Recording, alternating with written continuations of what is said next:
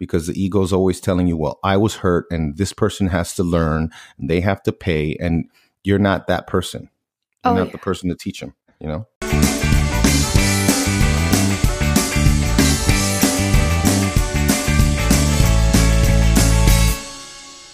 Hey guys, before we get into the episode, I wanted to apologize for some of the sounds and sometimes all the audio is a little choppy. I had to pause and edit the audio at the end because my little boy woke up and so I had to attend to that and I do apologize for that in advance. Also, I did not get Danny Vega to introduce himself, which is bad on my part. However, it gives me a chance to introduce him so you guys can know a little bit about the guy we're talking to today. So, he is a Miami, Florida native, and he's received his bachelor's degree in political science from Columbia University. He was also a member of their football team and a three time Dean's List recipient. So, needless to say, during his BA, he was a bit of a smart guy as well as not being afraid to be in football. During his master's degree, he got a degree in the in he got a master's degree of science in human performance from the University of Florida, where he worked with the national championships men's basketball team along with the women's basketball and tennis and golf programs. So, needless to say, this gentleman has done a lot of awesome things and he only continues to do even more awesome things. But I don't want to go on too much because the conversation we had already went a little long. But with that, I hope you enjoy the episode and tell me what you think. Hey guys, thank you for joining me on another episode of the One Take Stoic.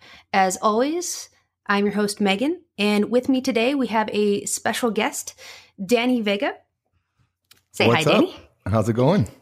Ah, just another freaking awesome day. yes, it is. Amen to that. hmm Right? We're here, we're alive, and that's that's all we can hope for. yep. All right, so what I wanted to do is go over the Stoic quote for today because I can't think of any pressing news that I need to tell it, all the peeps about. Um, the quote is He who is brave is free. It's a Seneca quote. He who is brave is free. I like that. Hmm. Yes, and I just, I really like this one because not only is it extremely true because the more brave you get, the less you're trapped in a bubble, but it's when you free when you're brave, you free you free yourself from all of the monotony. And with you, for example, Ooh, that's a good one. I like Mhm. that. I like that take on it. I like that a lot. and with you specifically, you uh, recently stopped your nine to five day job, and now that you were brave enough to escape that, you are now free to do whatever you'd like. Very true. Yeah. I Mhm. mean, you know, it does take like you um to me, I think the fear it's always going to present itself.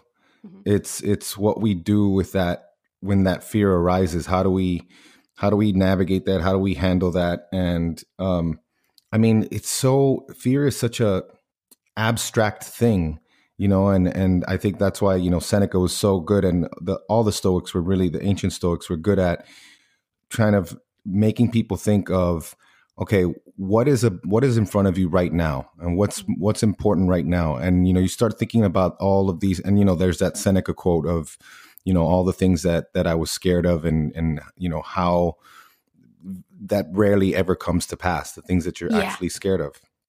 But you know it it takes um it definitely takes some work to address the fear and um you know just understand that the fear is going to come there and and it happens every now and then like it happens quite often sometimes you'll wake up in the middle of the night and you're like oh my gosh what am i doing Mhm. but um then there's like i've always looking at there was a really good this morning it was kind of an interesting thing because my when I, I did a guided meditation and the guided meditation was talking about be open to those serendipitous occasions that'll that'll come up you know like those things that she um, she mentioned how the two founders of google they met each other during the first week uh, of, of college and Little did they know, you know, a few years later they would have created the most one of the most successful tech firms. And um, and then in my in my devotional, mm-hmm. it was talking about the um, it was uh, the verse that was that was um, that was shared was about basically putting in don't grow weary of doing the right thing. Continue to do the right thing and it's gonna you know it's gonna happen. And you know we want things to happen now. We want we want to put um you know deadlines on things and it's just not how it works you know? Yeah. Oh so I, I, love, love that. Yeah it's just things will happen the way they're supposed to happen in the time they're supposed to happen regardless of how quickly you want it to happen exactly which is something and, times a good thing and sorry you're saying well, I was going to say we're we're we're so fortunate to live in the world we live in. I don't think a lot of people understand how prosperous things are. Like for us here, like in the Western world, we we are very you know protected from danger. We don't have we're not um you know there's other places in the world where you know they're a lot closer to living on the street. Like you know a few things go wrong they don't eat. You know for oh, us oh, yeah. we make a mistake we have credit we have all these things. I mean we have support systems and um you know we we don't think about that. We're just so worried about and it really cripples people. And you're right it, it kind of like enslaves people. Oh yeah. It's i mean there's so much comfort and there's so much security that it almost lulls you into into a false sense of insecurity because yeah. you're afraid of letting go to, of that nine to five job because if I don't, this could happen. But nine times out of 10, it's not going to happen because it's it's like when we focus on the rock, we hit the rock. But when we don't yeah. focus on the rock, you don't hit the rock. And yeah. if you prepare as much as you can, that's really all you can do.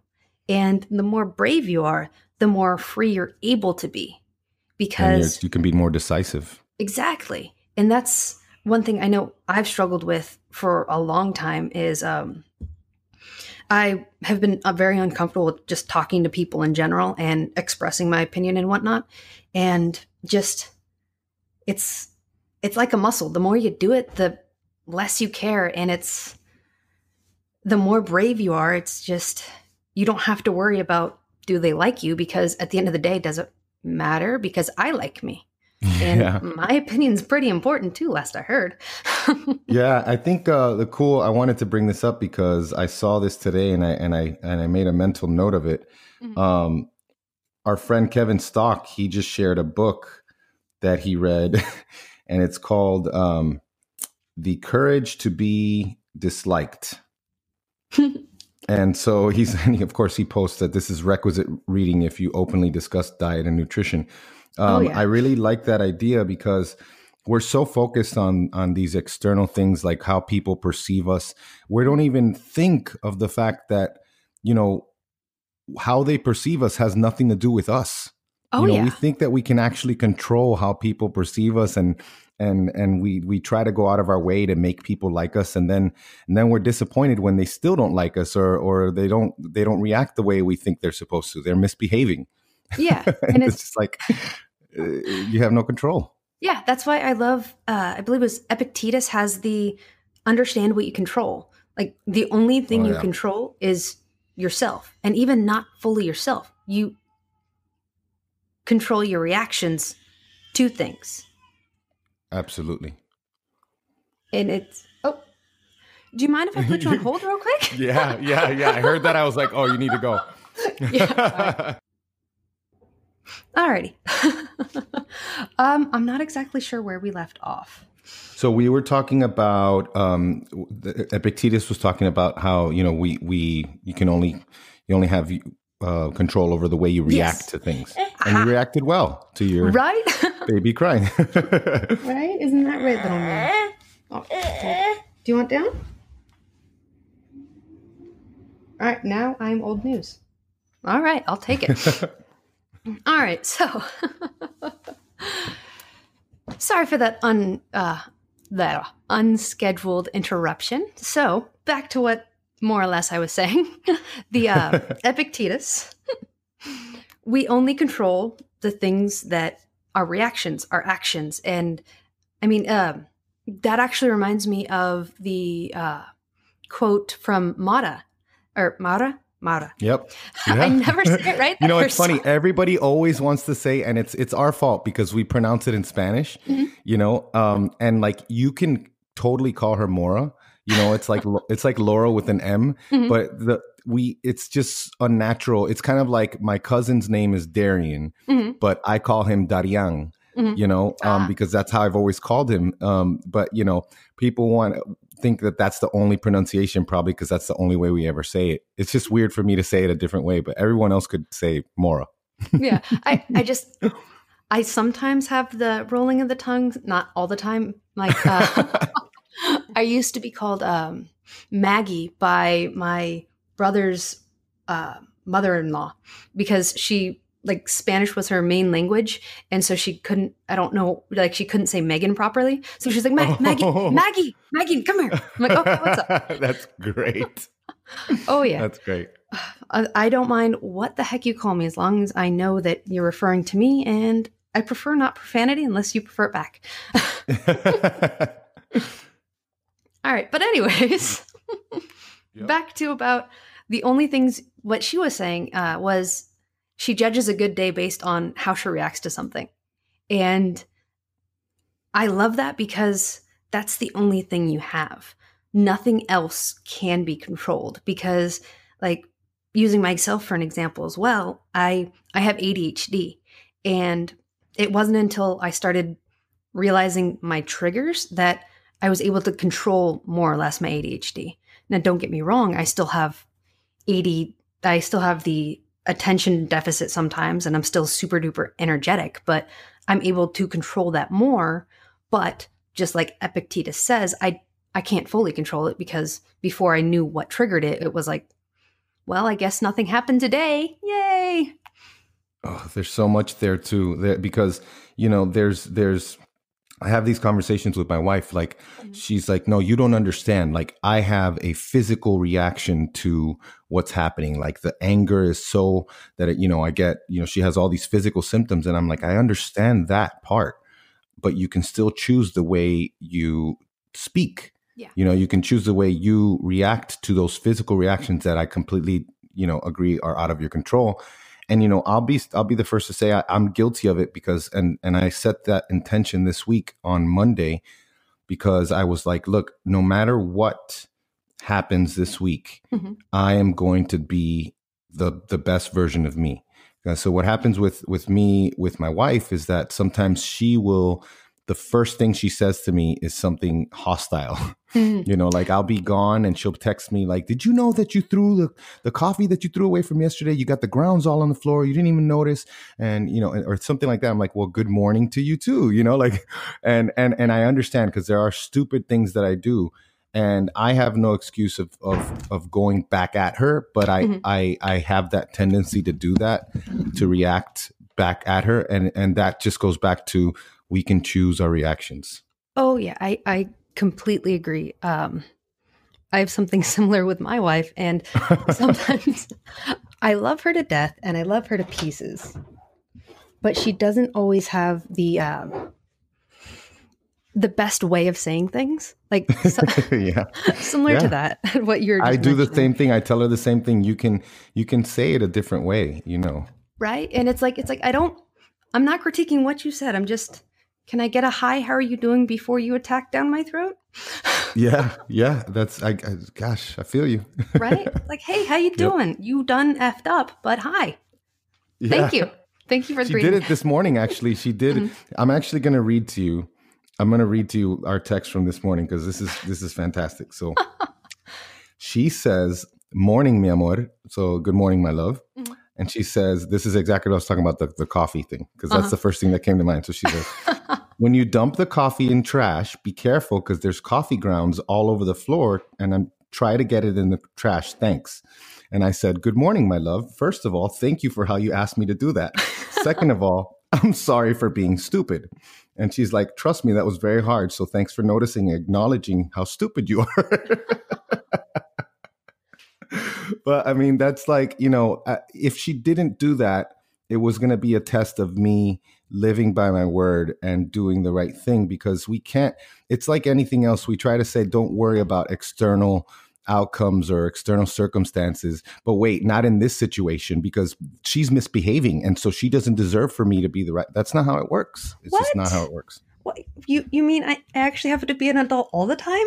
Yeah, yeah, like not funny. and and you know, I deal with that with my 7-year-old um because you know, a lot of what he says is because of his little brother. So like if his little brother starts with him, it's usually like my my 4-year-old has sensory processing disorder and he has like con- a hard time controlling urges and things like that. And so when things get loud or he gets overstimulated, he'll hit him or he'll man and he'll smack him hard.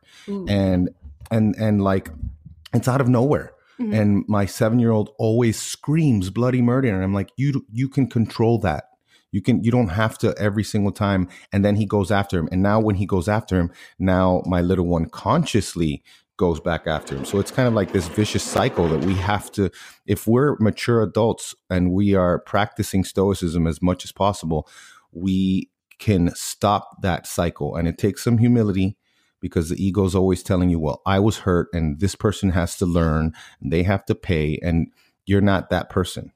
You're Oh, not yeah. the person to teach them, you know? I completely agree. It's like you you might not like the rate they the way they're acting, but you being just as mean back is not going to change the way they're acting. It's just going to make it worse, and then they're going to dig in your, their heels, and nobody's going to get anything done because everybody's mad.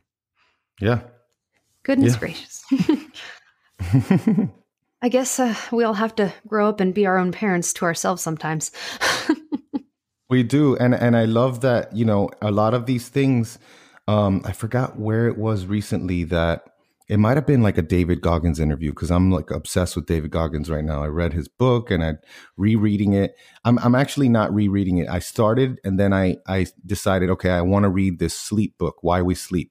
Mm. and it's like such a change in content in pace you know it's a Mhm. guy with a nice british accent reading to you and i'm like i want to read about the guy who's like you know crushing himself and putting himself through all this pain because his main thing in life is to com- always challenge himself like never get comfortable and um and so this is like okay i got to get through this but because there's good information in it Mhm. but man it's it's like when you're especially when you're doing things that are uncomfortable like when i'm training and i'm listening to how he wrote he you know he ran a marathon with broken legs or whatever it is he did you know 4000 pull-ups in a day to break the world pull-up record Goodness like gracious! it when i'm like in pain Mhm. and i'm just like my chest is like burning i'm like okay just seriously take take note of what he's saying right now while you're dying it's not that bad Yeah.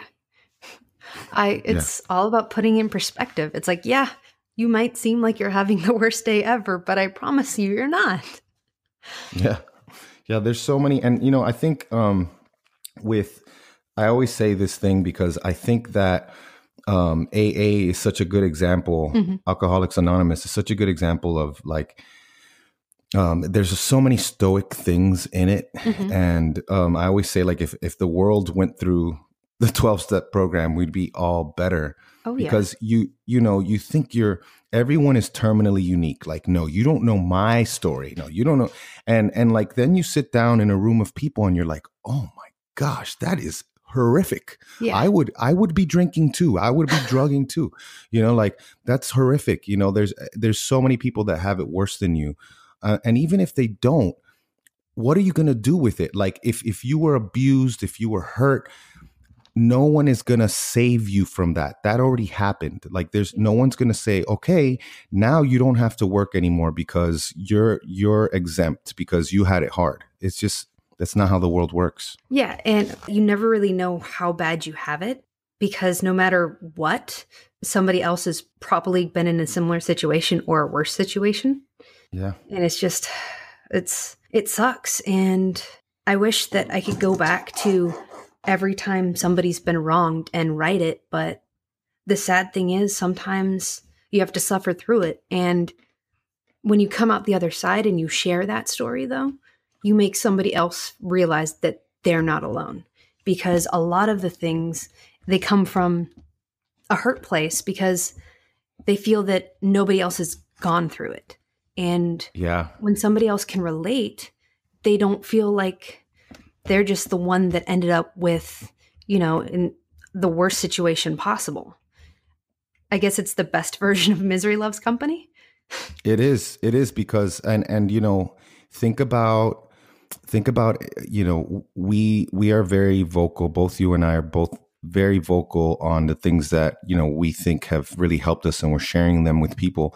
And you're never going to convince someone to tr- do what you're doing. It's always going to be they're going to say something like, "Well, I heard so and so's story and that's what got me to try this new way of eating or this this that's what got me to get off my butt and and start trying to work on myself. Um and that's that's why sharing stories that's why like i love to just air it all out as much as possible. And of course if i'm talking about other people in my family like if i'm talking about my sons i usually get their permission Mhm. unless it's just like a random story but if i want to share something you know that could be potentially like when i share one story of uh, when my oldest eat he ate this really it had this this really bad day of eating where he went to a party and he had cotton candy and pizza and he was crying and and just miserable Mhm. and i asked him if i could share that um and he did he let me share it because that's a learning experience you know and if we can look at this like man there's so many things to learn from. It's kind of like um i forget who which one of the stoics said this but basically looking at the good in every situation well it's just the whole concept of amor fati right? Mhm. because you know amor fati is just basically you love your fate you know everything that happens to us is either good or necessary. So that happened for a reason you know i i, be- I truly believe a lot of these things they happen um, my my youngest was put in my oldest's life to train him in a certain way, Yeah. and you know they were both put in my life to train me in in certain things. So when you look at it that way, you're just like, man, I'm just me. They're making me better. Oh yeah, and it's that's all that it that it's really about because it all comes down to something either you're either going to gain and you're either going to grow or you're going to fail. No matter if you lose or not or no matter if you win or not. And these things they're obstacles and once you overcome the obstacle you grow. And if you choose not to overcome the obstacle then you're stunted and then you're basically the same in as you were out. And so Yeah, it's, it's up to us. It is, and and I know like there was another book I read by Kute Blackson, fantastic book called "You Are the One," Mhm. and he was talking about he was in one of these crazy immersion trips with one of his clients who they were in the middle of Bali, Indonesia, in the most beautiful place, and she's just not letting go. She's not completely. She's trying to hold on to control and trying to hold on and not not being real, not completely just breaking down and being real and he's he's asking her you know what's holding you back? And she's like i don't know i don't know. Mhm. and and he's like no you do know. You do know. What is it that you're holding back? What and she finally gives in and she says well you know it's just that my parents um, abused me so badly when i was a child that if i do well and i actually succeed that's going to let them know that it was okay that what they did was okay. And when you think about it that way, you're just like, wow, I mean, you are punishing yourself to punish them. You're you're cutting off your nose to spite your face, Yeah. you know? So you got to own it and you got to use that. You get your power from that. You do you do get power from that. Yeah, and it's sorry, my little No. I love it. I love the, the I love the soundtrack in the background. Right? I heard crying for a second. I was like, oh no, I hear laughing. Silly boy. But yeah, it's you can't people you the the it's important that you give your gifts to people.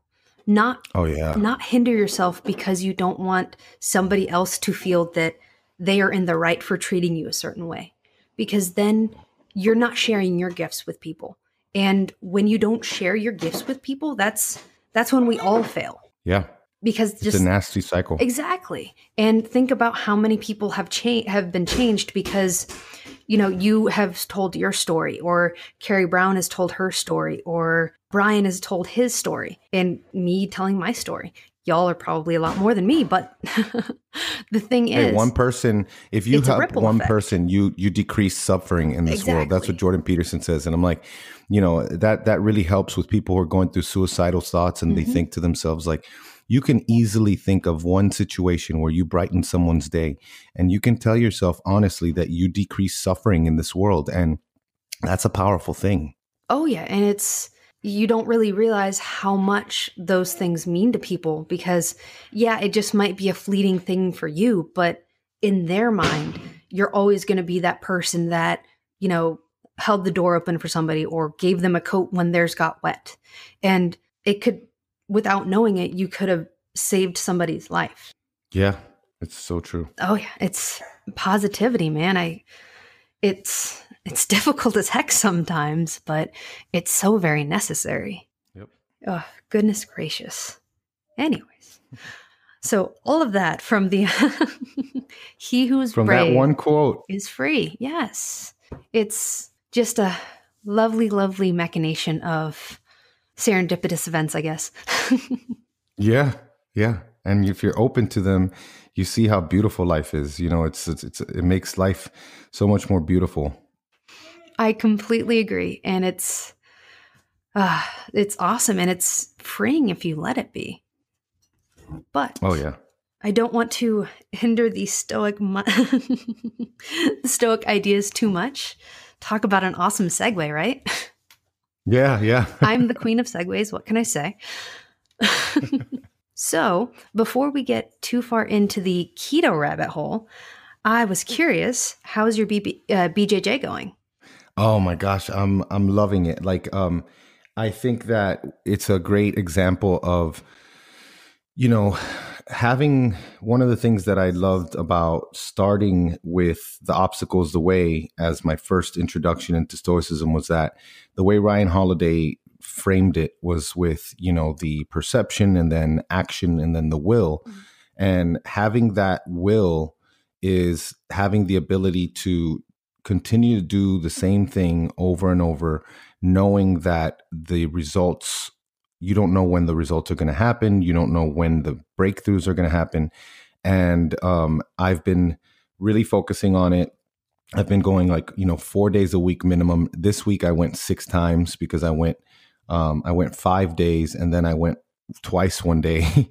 and I've had a few of those aha moments, you know, like when, when it starts to get competitive and I actually, you know, do some cool things. So I've, I've, I've loved it. And I think it's, it's a great, um, very, very stoic thing because, um, especially with children or even with adults, like what happens is like when you, when you do something new, you know, you want to, you want to do it well. Yeah. And so with jujitsu, you go hard and you get submitted and then you go harded you go harder and you get submitted faster and then you know you're just like oh and you're frustrated until you finally hit that breaking point and you realize like just don't don't go so hard. Be don't be so focused on on the outcome. And then all of a sudden you you are like you're moving faster you're moving better you're smoother and you're um you actually are doing better because you're not so attached to the outcome.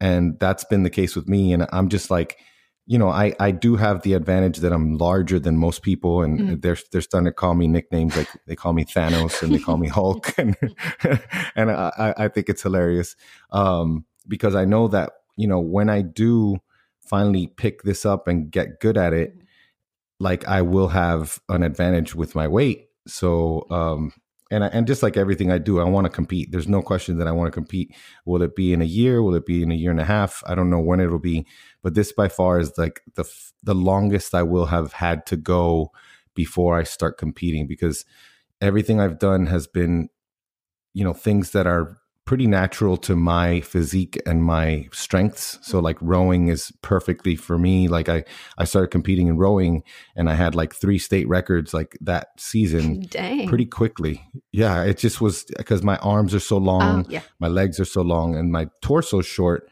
So I do things that that like people that are four inches taller than me are doing because of my, you know, my my my long arms and mm. stuff. And you know, football. I was always good at football and lifting.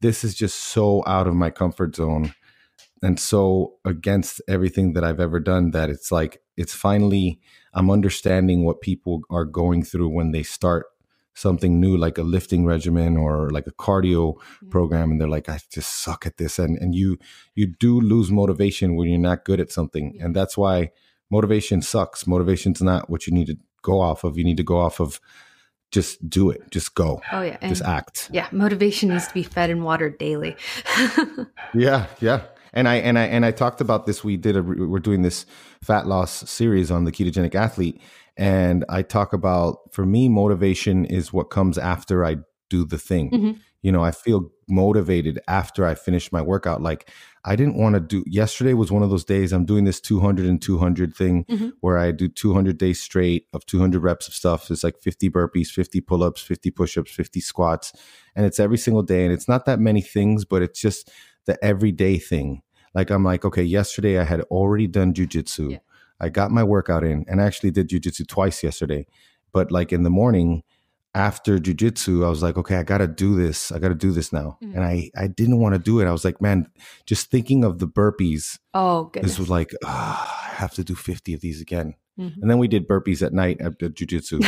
and like I was just like, I was like, I don't want to do this, but but you feel so good. Like that consistency mm-hmm. is motivating, not the actual I feel good, so I'm gonna run. Yeah. That's gonna go away when it's cold, when it's raining, when it's less than optimal, when you when you have whatever my toe hurts, my my pinky hurts, whatever. hey, and that's that's the time you need it the most, because that's that's the time the zombies will get you, man.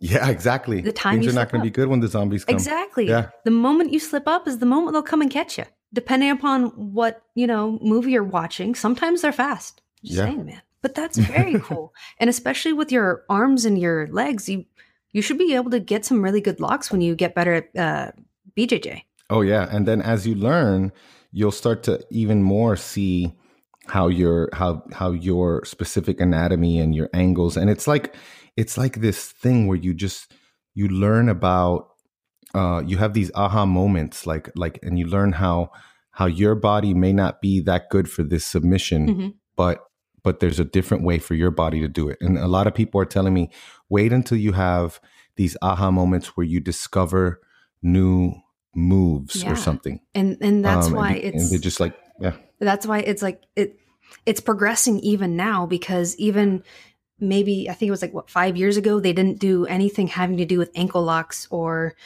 heel hooks or anything like that. And now if you watch the MMA fight, I think maybe it was about a week or two ago, where the guy got submitted by uh, a heel hook. And oh, was it uh, BJ BJ Penn? Yes, and yeah, yeah, and he's like he's an expert. Mm-hmm. And years ago, that wouldn't even be a thing because they're like, why am I? I don't want to deal with the lower half. It's all about the main holds, the armbar, the I'm blanking on all the other like the eight rear naked chokes yeah. and guillotines and yeah. And it's when we focus on the big things, we lose sight of the smaller things and you know, when you're not realizing it, somebody goes in and has a heel hook and those things are super super duper not necessarily lethal, but they'll they'll mess you up quick because it's just if you move the wrong way, it's done. Yep. Oof, do not like those. I was doing um going over ankle hooks or heel hooks with um the guy I train uh, BJJ with, and I felt that for days. oh, I can't imagine. Yeah, mm-hmm. and that's the thing with the like the the more advanced people. Like, is you're you're going on this journey and you are learning new things and then you forget simple things like simple sweeps oh yeah and then someone catches you with it and then you're like oh i remember that you know now i need to go back and drill that again yeah and it's that's a good one yeah it, it's constant repetition all the time and sometimes you forget you know the good old things and you go back to them and it's ebb and flow ebb and flow it's just like you know uh, i think like bruce lee said be like water and it's just sort of the ebb and flow in everything. And I swear, Bruce Lee was so ahead of his time, just with all oh, the yeah. martial arts and stuff. And I mean, the way I think of how he was with the Jeet Kune Do, it's it's how it seems like a lot of us have become, especially when we become a little bit more in tune with our bodies, is how we start developing on our own personal keto journey or health journey in general is much like how Bruce Lee did.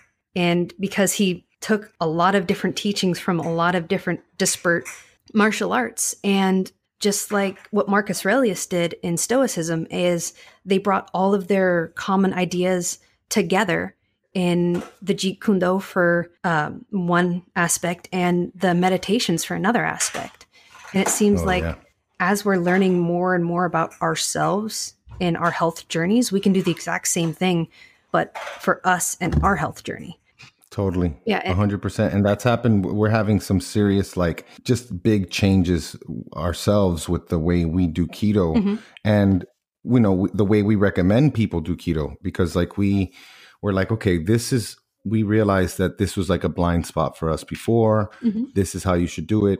Realizing also, of course, that at the same time, like a lot of people just starting may need, for instance, like we've been having this hardcore stance against sweeteners, sweeteners lately. Mhm. You know, we're just like, you know what, enough is enough. Um, there's too much of this like culture now growing where the keto community and all the, the companies that are putting stuff out that's sweetened, you know, let's not do that because I know I can tell you for me, um, I'm not, I don't have the best willpower Oh. and I've been sent all this stuff so much in the past several months um, that that is sweetened, and I'm just like I get my hands on it and I can't stop, I feel your pain. and I'm like, this is it's not good. Yeah.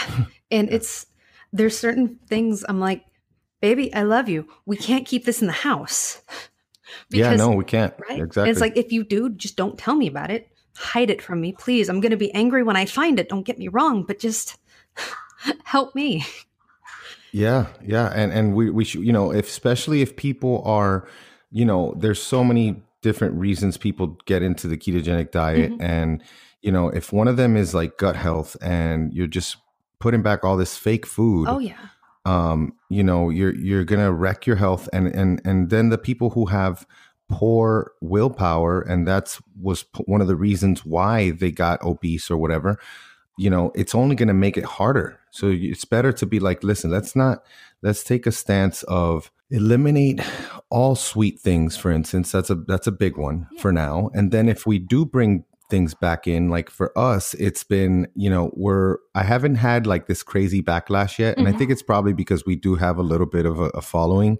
But yeah i'm like you know what? Yes i did put you know i took i used to take the the the sugar free syrup Mhm. and it was you know the sucralose and it's just very bad for your gut health and like you know it's not going to spike your blood sugar but it's not good for your health Yeah. and so for my sons if i'm going to make like keto pancakes or keto waffles i'm going to take some grade b maple syrup that actually does have some nutrition in it Mhm. and then I'm going to mix that with some some glycerin to water it down and that is what I'm going to put and we're not going to put that much of it Yeah.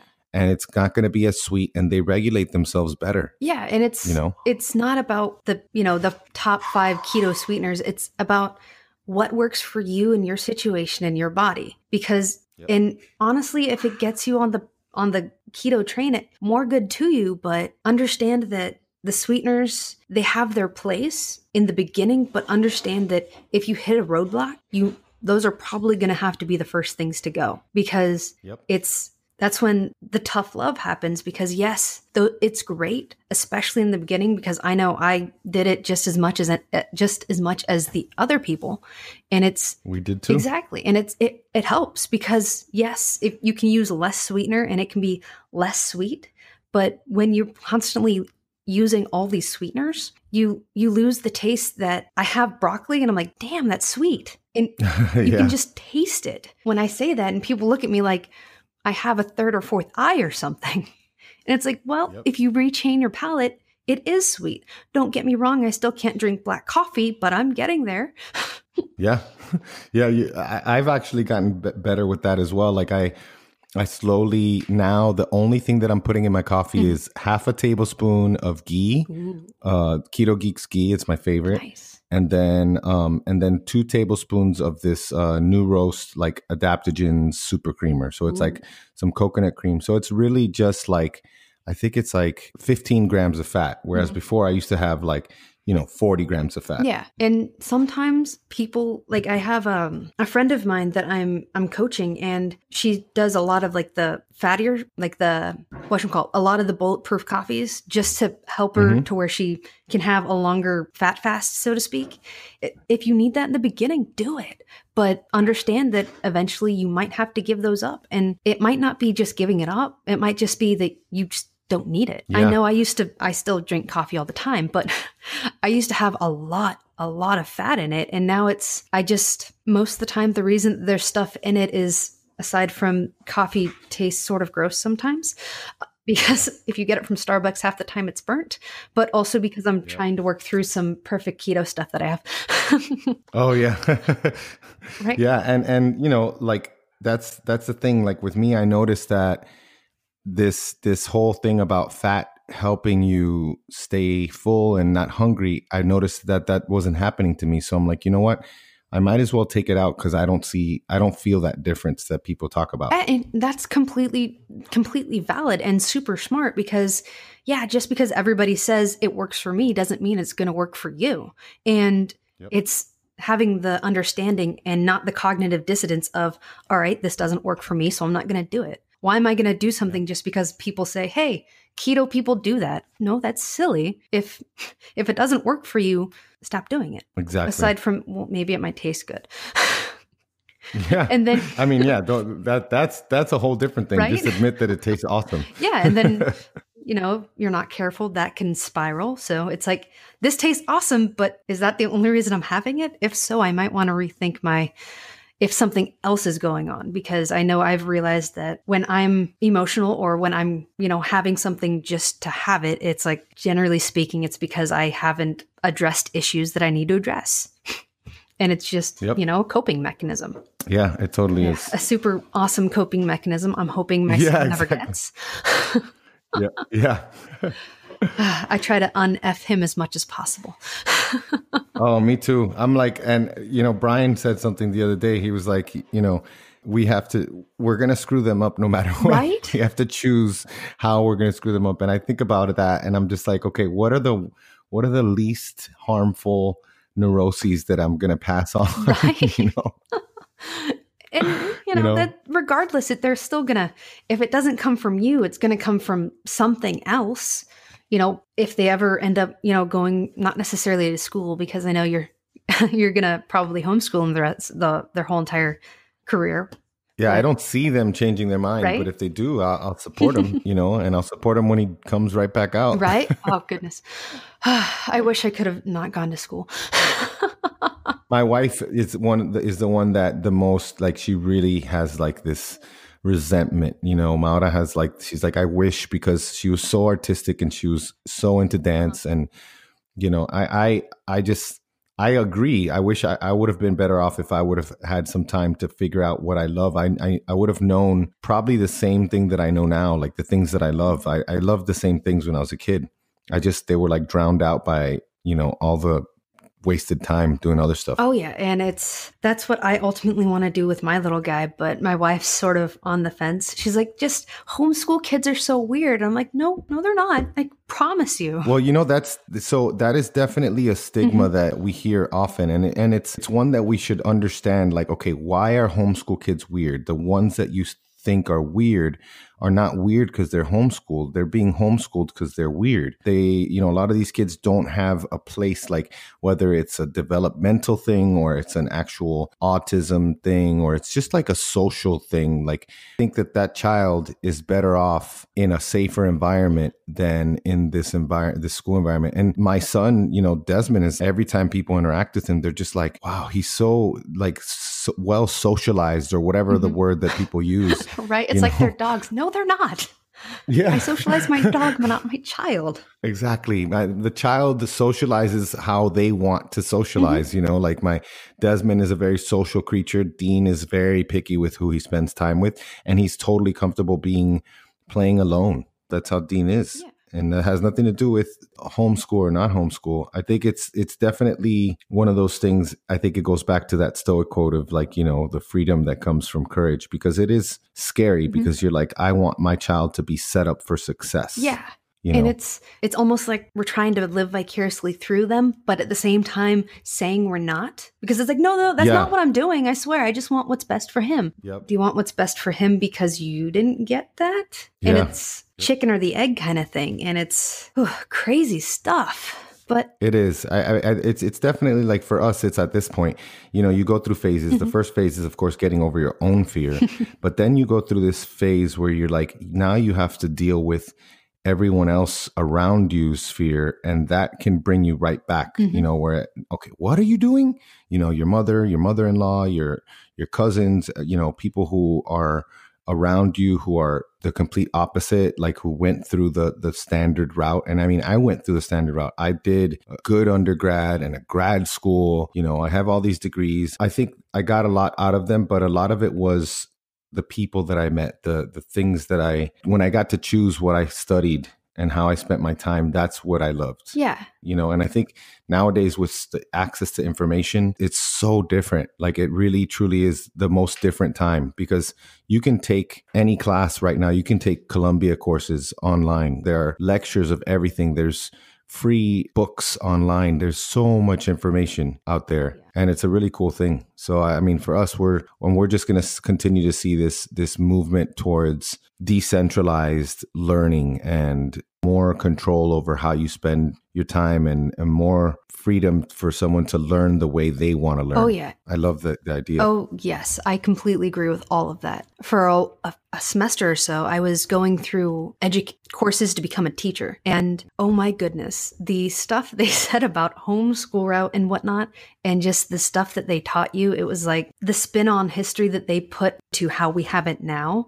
It's night and day if you know the actual history versus what they teach you in becoming a teacher history. And it's like, Oh, it's basically they weren't getting enough education at home. So what they had to do is learn somehow. And it's like, well, that's actually not that's not it at all. yeah. You know, it's uh it's that that's the thing too where like you talked about the things that that they taught you and how they taught you. I really like the idea and and if if schools could do this too, Mhm. it would be really good. But there's this authoritative way that, that they teach things as if this is how it is. And that's how you learn history.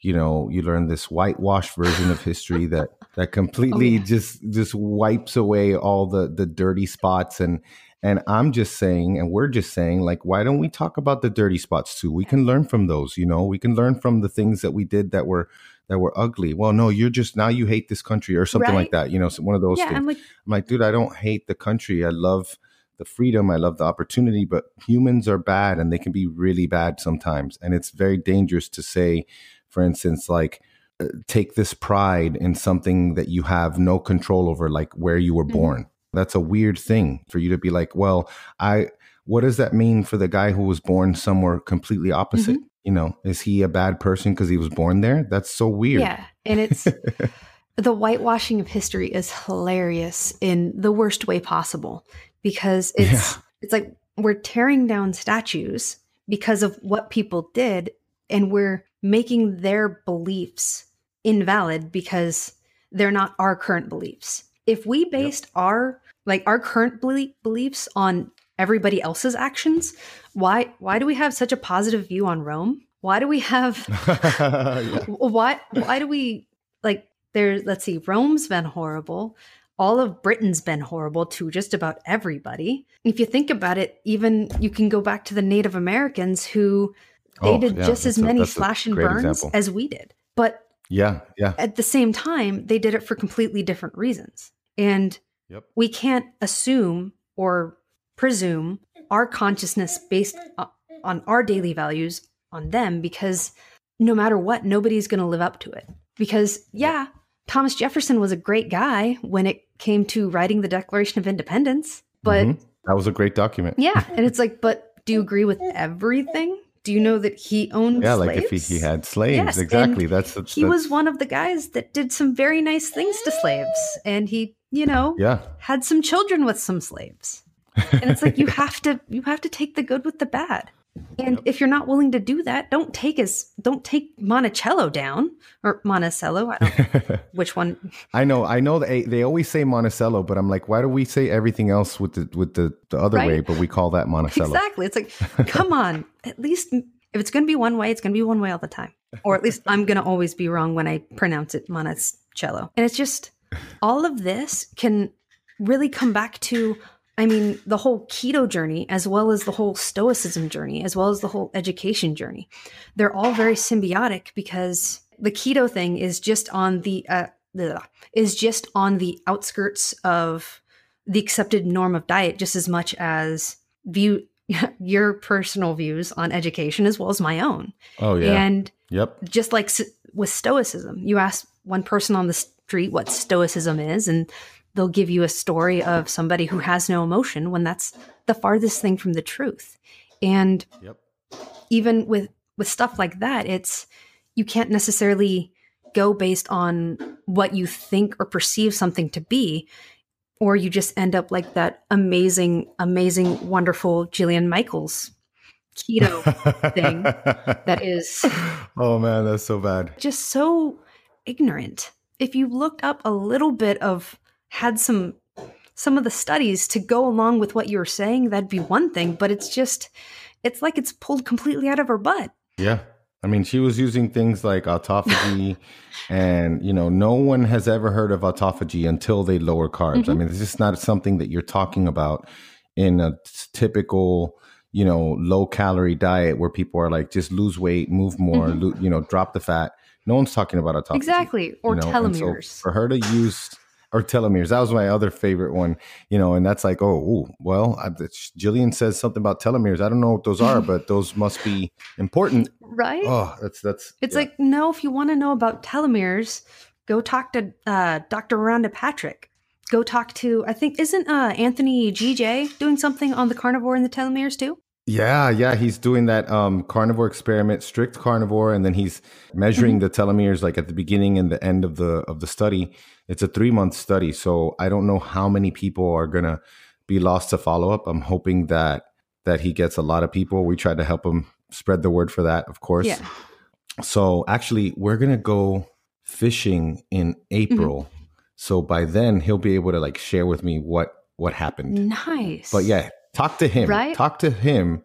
You know, because you know he's an actual epigeneticist Mhm. that actually understands, you know, aging and and health and all these things. Exactly. You know, for Jillian to just say these things and not have one, not even one reference, not one thing, she just basically acting as her own ultimate authority is just, oh, it's it's vile and it's repugnant to me. Yes. It's just like you. Ugh. right it's like you can you can be totally against it. I that's fine. I mean my mother-in-law is a for lack of a better term a crazy vegan. Because don't get me wrong i love vegans. I have nothing against vegans. It's just when th- when they're not willing to see reason and it, it sometimes it, it seems like she thinks beans are magical because it's like what if i can't have my beans? What do you get from beans that you can't get from from meat or anything? And might I say there's some essential vitamins and nutrients you can't get from plant sources? And if you're going to be a vegan, go right ahead. Just please, please do it smart. And please, for the love of God, don't do it to children. Oh yeah, I mean, there's already like in um, I think France was the one of these European countries said as you know you can't get too authoritative with scientific declarations, but I think it was like the Pediatric Association in, in France or one of these European countries that said we do not recommend putting your child on a vegan diet for health reasons. So, like, if you want to use your religious freedom to say that, okay, we're doing it for religious reasons, go ahead. But if it's for health reasons, no, because you will stunt their growth. I mean, this this stuff is well documented. Mm-hmm. I have the same feeling. Like, I our favorite server at our at one of the steakhouses that we go to, super cool guy, and he's a vegan, and he's not obviously not for ethical reasons because if not, that would just be the worst thing ever to go to work every Right? day. But he does it for health reasons, mm-hmm. and we always ask for him because he's a great Yeah. server. And yeah, it's, it's like you don't have anything against him because at the end of the day, he is a vegan, but that that's not his identity. He has his own identity that is completely and 100% removed from how he eats. if you can just put your big girl and big boy pants on and understand that not everybody's body reacts the same.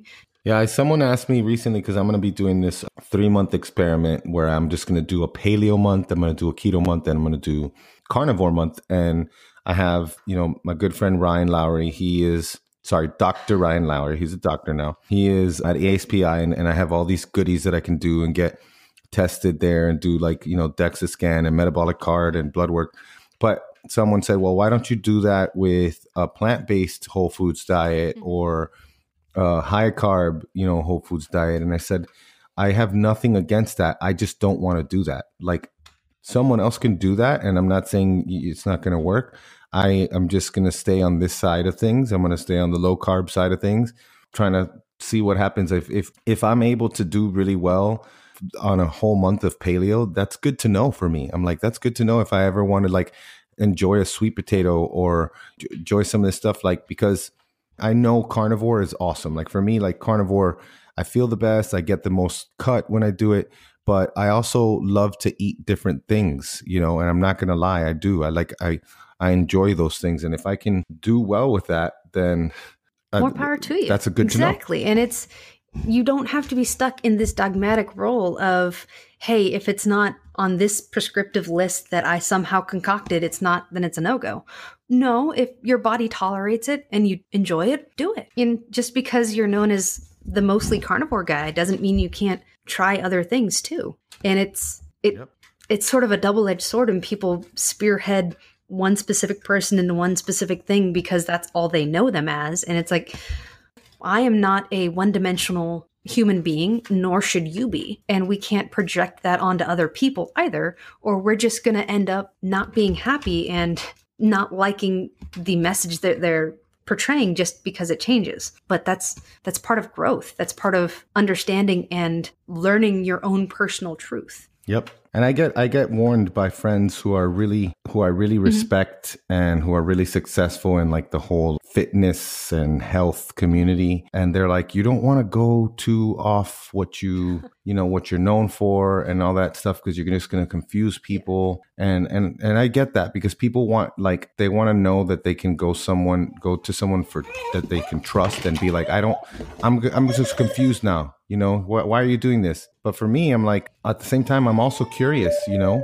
and and i and i'm never to stop being curious exactly it's it's like the ebb and flow of yes they might want consistency but if you stay fast to your beliefs regardless of what other data you're getting in, you're no better than the standard American diet. You're no better than the cardiologists that say fat will kill you because you're sticking to your guns so much to the point that you're unwilling to change. But it's just like the you know the fat phobia is bad just as much as not being true to yourself is bad. Yeah, it might Oh, you yeah. might lose a few followers because they're like, "Hey, this is my carnivore guy. He's he's eating veggies." No. But at the same token, we have to understand that as people grow, they will change, and that's not necessarily a bad thing.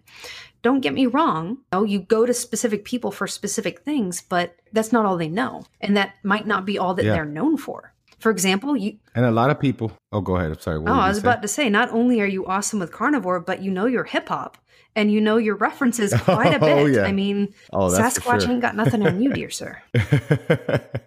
um, no, I, I, and I was gonna say too, like it, it's funny because a lot of these people that that we look to, they aren't as um, they're not I'm not going to say that they're holding things back. They're just like withholding certain things that they do, and and I don't fault them for that. You you know, a lot of people are like, you know what, that's going to confuse people. I'm not going to post. I can understand that. that, but I do, and then all of a sudden, because I have, I'm eating like let's say out of 15 meals I eat in a week, you know, four of them have some sort of vegetables in them, and I post the picture of that.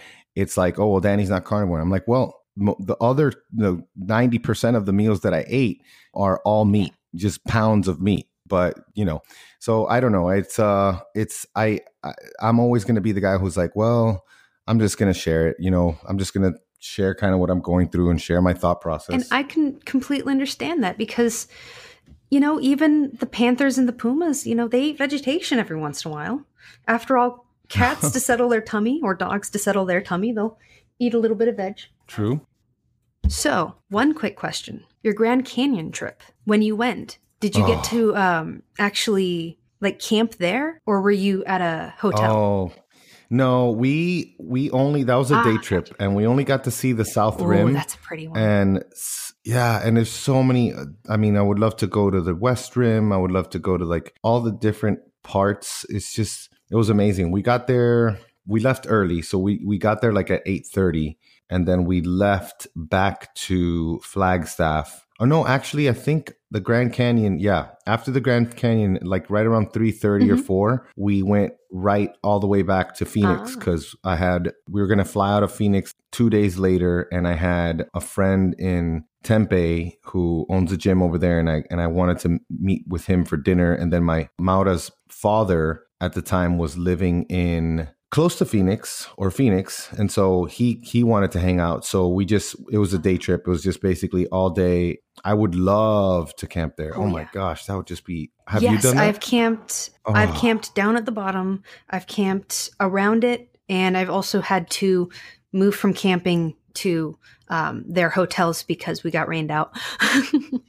oh, but actually, when my little boy is 11, fate's permitting to take him to the Grand Canyon and hike all the way down, camp at the bottom, and hike all the way up. It's about oh, Mhm. awesome. It's 13 miles down, or no, not 13 miles, like 11 down miles down the Kaibab Trail, which is uh, not as steep, so it's a little bit easier on you know the el- losing elevation. And then we were going to go stay the night at Angel Angel Ranch. I'm blanking on the exact name, but the campground down there. And then if you want, you can do um, a trek up the. I'm forgetting the name of the trail, but it's about 12 miles up or you can like do half of it because it's a lot steeper up when you're not doing the Kaibab trail. And then you can have a little uh, campground there and then continue the hike the next day. And we want to, oh, for sure. That's what I would do with Oh, the kids because yes. it's just you know a half a half marathon Mhm. for them with elevation gain like that. oh goodness, it That'd be pretty hardcore. Oh yeah, it's kick butt. I did it the first time I did it. I was 17, I think. Well, my girlfriend at the time, she was like, "Hey, my family's doing this for the summer. Do you want to do it?" And I was like, "Yeah, sure, why not?" I didn't know quite what I was getting myself into. like I do with most things, and I was like, "All right, cool. I'll, I'll do this. No, sh- no problem." It was fun. It was so fun, and we ended up having like a 50 pound pack. On so we had 50 pounds there. Then it was probably about 45 pounds on the way up because we carried most of our water down there. It was amazing. Wow, that's awesome. I see. I, I want to do that. I want to do. See, we got we got go. There's just there's so much to see. I mean, goodness gracious. Um my wife, she wants to get a a year pass for all of the um national parks here in Texas. There's some amazing national parks. And I know you can do that with the I think you can do that like nationwide. And they've got some really really awesome awesome uh, national parks out there. Well, Texas is crazy. Like I want to go to all these. There's so many cool places there that I that I would want to go. Some of these like caves. Oh yeah, we have a Natural Bridge stuff. Caverns not too far from us, and we have Enchanted Rock. There's some awesome caves as well. Ah, I love Mhm. that. There's That is so Mhm. awesome. if you're ever in San Antonio, sir, I will gladly give you the down low on what we've got here. Oh, for sure. I would love that. I got um Mike Molina, a good friend of ours that we, you know, we finally met him in person for the first time at last year's KetoCon. He's down in San Antonio. Nice. So Ah, I want to go to KetoCon. that would be awesome. yeah, it's gonna this year's gonna be crazy. It's gonna be just a bunch of cool stuff. They got a 5K, they got all these other things, and I'm gonna try to get Brian. I haven't told him this yet, but I want him to to get like a cold tank and have people do like cold immersions and maybe make it a competition, like who can stay down the longest or some. Totally Right? Well, I don't want to steal too much more of your time, especially with your little guys getting restless and mine's being a little bit too quiet. exactly. You're like, wait a second. Right? Like I hear him stirring, but only a little bit, which is slightly nerve wracking. Thank you guys for joining me on another episode of the Thriving on Fat podcast. And I do apologize for a little bit of the noise and static and craziness in the background. And thank you so very much to our awesome guest, Mr. Danny Vega. Thank you for having me. Thank you for saying yes. But, anyways, thank you guys for joining another episode of the Thriving on Fat podcast. If you'd like to check out the show notes for this or any of the other episodes, it'll be thrivingonfat.com. If you'd like to follow me on Instagram, Twitter, or Facebook, it'll be at Thriving on Fat. And if you'd like to follow Mr. Danny Vega on anything, where can they find you, dear sir? Uh, Keto Counterculture on Instagram and Facebook. And of course, we have our blog and that's where our podcast is www.fatfuel.family which is an amazing amazing podcast. I cannot recommend enough. My wife, that is Oh, thank you. Yeah, that's like the only podcast having to do with health she'll listen to. That is so cool. Right? She's only on like the third episode because we have very little time to listen to it. So I've had to listen to all of them without her, but she doesn't know that yet. as long as you get to listen to it again, as long as you listen to it again, right? It's not going to hurt her. And with that, guys, thank you for joining me on another episode. Talk to you guys on Monday.